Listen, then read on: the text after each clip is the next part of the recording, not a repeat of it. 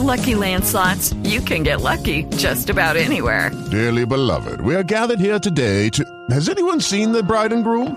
Sorry, sorry, we're here. We were getting lucky in the limo and we lost track of time.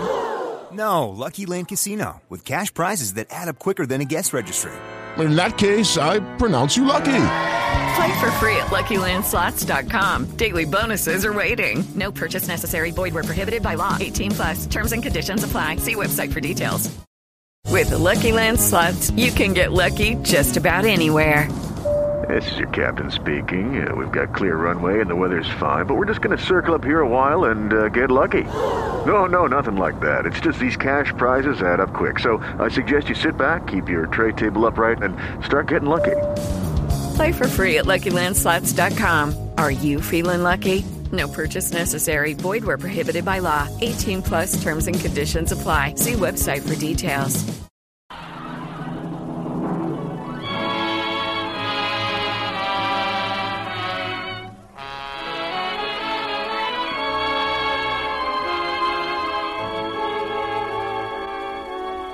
Lady Astor presents the Screen Guild Players.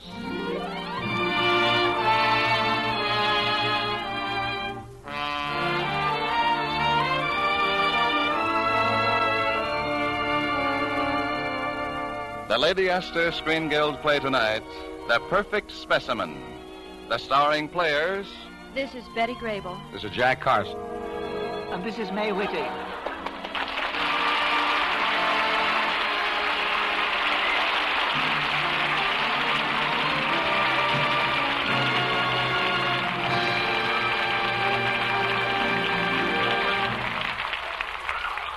Tonight, Lady Esther presents the Screen Guild players in Warner Brothers' delightful comedy, The Perfect Specimen. It stars Jack Carson as Gerald Wicks, Betty Grable as Mona Carter, and Dame May Whitty as Grandma Wicks. The Lady Esther Screen Guild players in The Perfect Specimen.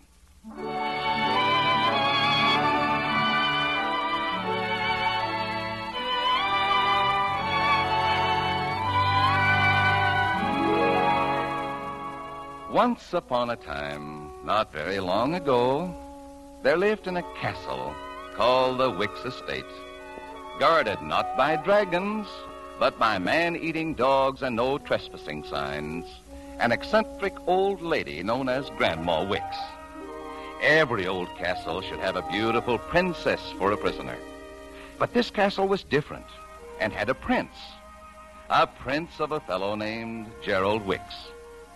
Now, Gerald was a man in his 30s, but he had never seen anything of life outside his castle and his books. Unfortunately for him, his grandmother had decided before he was born that she should make Gerald into a Superman. And that by buying up all the best teachers, trainers, and tutors in the world, he would grow up to be the perfect specimen.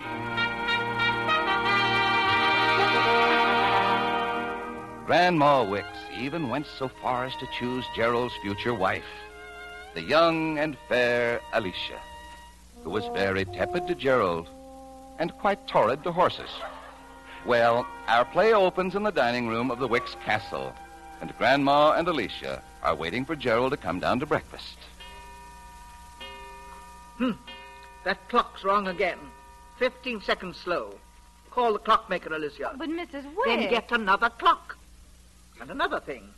I heard a rooster crow this morning. Find out which bird is responsible. I'll make a note of it. And where is Gerald? Did uh, anyone think to unlock his cell? Don't be impudent, young lady. And by the way, why do you come to the table in a riding habit? Because I've been riding and there wasn't time to change. I don't approve, Alicia. It's almost impossible for a man to propose to a girl wearing breeches. But Gerald doesn't have to propose. You proposed for him. Well, what's wrong with that? I know what's best for both of you, don't I? Oh, by the way, make a note. Remind me to order the wedding invitations. Good morning, Grandmother. Hello, Alicia. Gerald, you're late for breakfast. Not very late, Grandmother. Two minutes late. I, well, I was looking out the window and I forgot the time. And what did you learn by looking out the window? Well, that. that it's spring. Well, of course it's spring. What of it? Well, I. I guess that Oh, don't mumble. What are you trying to say? it's just a vague idea. Oh, I know what you mean, Gerald. The sun's so bright and the air's so clean. I felt it, too, when I was riding back here with George, George? the new riding master. Dismiss him at the end of the week. now, Gerald, what's your schedule this morning? After breakfast, business administration until 9 o'clock. Then applied psychology.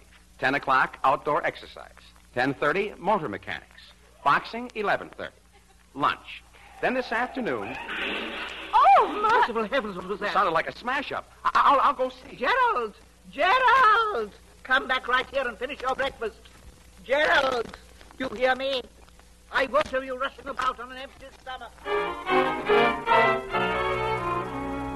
That, uh, that was quite a smash-up. You're sure you're not hurt? No, no, I don't think so. But thanks anyway. I'm Mona Carter. How do you do? I'm Gerald Beresford Wicks. Oh, I, I'm pleased to. What? What was that name? Gerald Beresford Wicks. Oh, then you're the perfect specimen I've been reading about in the Sunday papers. Say, say, can you picture me running into you? Picture? My grandmother does not permit photographers to take pictures of me, so I think you'd better go.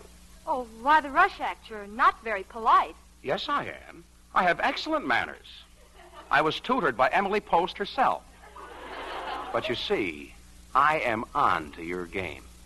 Game? Eh, they all try it. Who all try what? You are a newspaper photographer, are you not? No, Then you are a reporter. no. Oh, then I suppose you are the other. What other? A designing woman. I am not. Besides, I, I don't know why anybody should have any designs on you. That's an opinion formed far too quickly to be sound. Well, it sounds all right to me. I'd better check I- over your motor before you go. What do you know about motors? I know everything there is to know about them. You know everything there is to know about everything. Just about. Just about. Why, you conceited. Conceited? No, I do not think so. I have nothing to be conceited about. It is my grandmother who deserves the credit. It is she who is making a perfect specimen. That's what you think. Tell me something. Have you ever been tight? Of course not. Have you ever seen a burlesque show? Certainly not. Did you ever kiss a girl? Now, don't you start anything. I can't afford to be compromised. You can't Now, afford. step in the starter and we'll test the engine. It started. I knew it would. Your car's all right. Just a bent fender and grill. Well, thank you for the checkup and excuse me for smashing the fence. And Are, uh, are you going back to Pennsylvania? yes, I. How did you know where I was from? Your license plates. Oh. Well, goodbye, Goodbye. Uh, Uh, what, uh, what did you say your name was again? Mona Carter. Look, you're not so bad underneath. Don't you ever want to get out into the world? Don't you ever want to run away? Where to? Oh, well, just to ride the carousel, see the circus. Get out like an ordinary man, not as the heir to $40 million. Why, you've never followed an impulse, I bet. Never carried through a crazy notion. Try it someday. Just one impulse. You may like it. Gerald! Uh-oh. Is that the uh, famous witch, Grandma? Yes. What is all this? An accident, Grandmother. I'm just going. I got to talking to your grandson, and I... Not that I thought. You're a designing woman.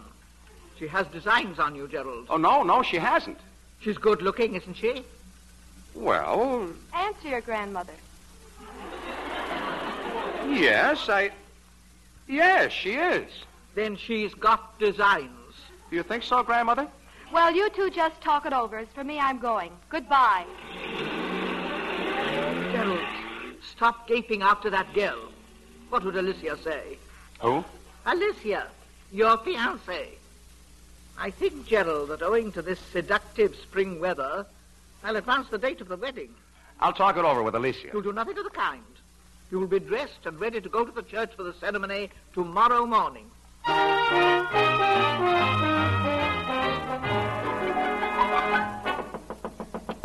Mrs. Wicks. Oh, Mrs. Wicks. Yes, Grattan? Madam, madam, I regret to inform you that Mr. Gerald cannot be found. What?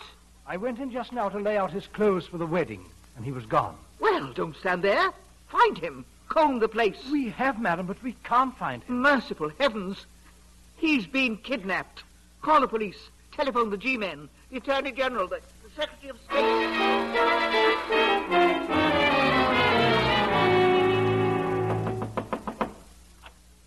How do you do? Well, the perfect specimen. May I come in? Well, uh, I broke through your fence, so I guess you can break in my apartment. Thank you. How did you find me? Very simple.